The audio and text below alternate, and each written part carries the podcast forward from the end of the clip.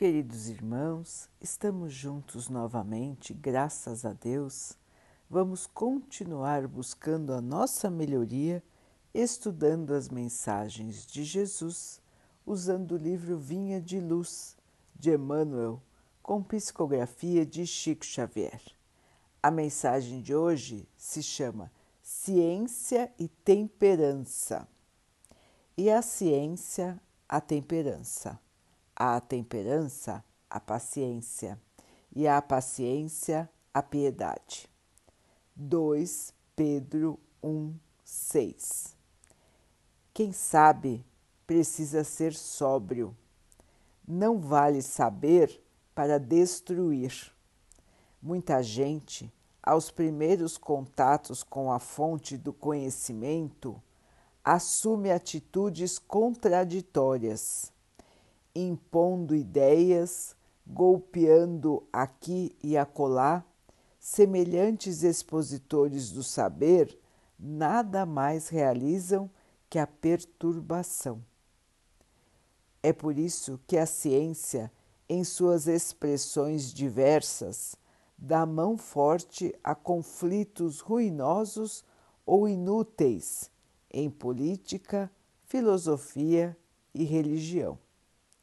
Quase todos os desequilíbrios do mundo se originam do desregramento naqueles que aprenderam alguma coisa. Não esqueçamos, toda a ciência, desde o recanto mais humilde ao mais elevado da Terra, exige ponderação. O homem do serviço de higiene precisa de moderação a fim de que a sua vassoura não seja objeto de tropeço. Tanto quanto o homem de governo necessita sobriedade no lançamento das leis para não conturbar o espírito da multidão.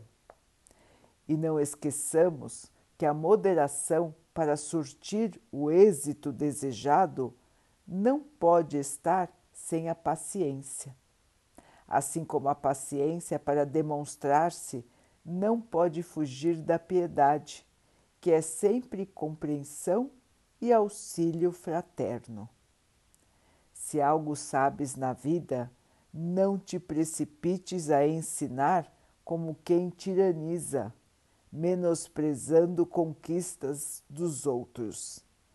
Examina as situações características de cada um e procura primeiramente entender o irmão de luta.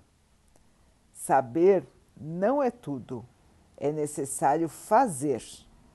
E para bem fazer, homem algum dispensará a calma e a serenidade, imprescindíveis ao sucesso, nem desdenhará a cooperação que é a companheira querida do amor.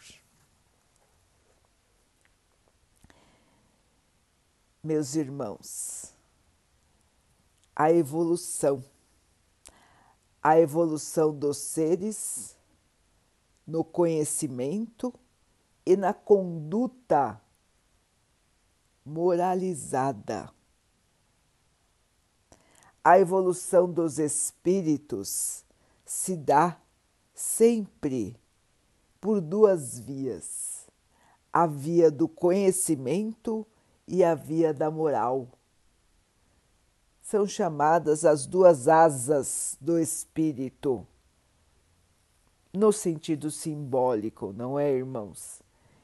Então dizemos que precisamos evoluir nestas duas áreas do nosso ser aprender tudo o que pudermos aprender. E sempre é tempo de aprender, irmãos. Às vezes escutamos os irmãos dizerem que já estão velhos para aprender, que já passou muito tempo e que agora eles não conseguem mais aprender. Irmãos, o espírito é imortal Portanto, ninguém está velho, Nós temos toda a existência pela frente. Sempre é tempo de aprender. Sempre podemos aprender algo que ainda não conhecemos. Por outro lado, também sempre é tempo de nos melhorarmos do ponto de vista moral. Sempre é tempo de mudarmos aquilo que em nós não combina, não condiz com a evolução. Precisamos crescer, melhorar, para que possamos encontrar a verdadeira paz, o amor, a fraternidade entre os povos. Ainda hoje temos enormes dificuldades. O conhecimento ainda está restrito a alguns. Muitos, muitos e muitos não têm acesso a nenhum tipo de educação. Alguns poucos são os privilegiados que têm acesso à educação de mais alto nível. E, por outro lado, também a questão da moral não está sendo desenvolvida não se dá importância para a autoanálise, para a melhoria, para a purificação. Todos estão muito mais atentos à realização dos seus próprios desejos, à realização dos seus caprichos e à evolução material do seu espírito.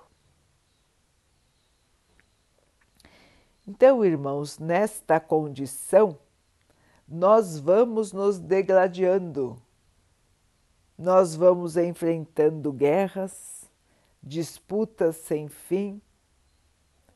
Quanta tristeza, quanta perda.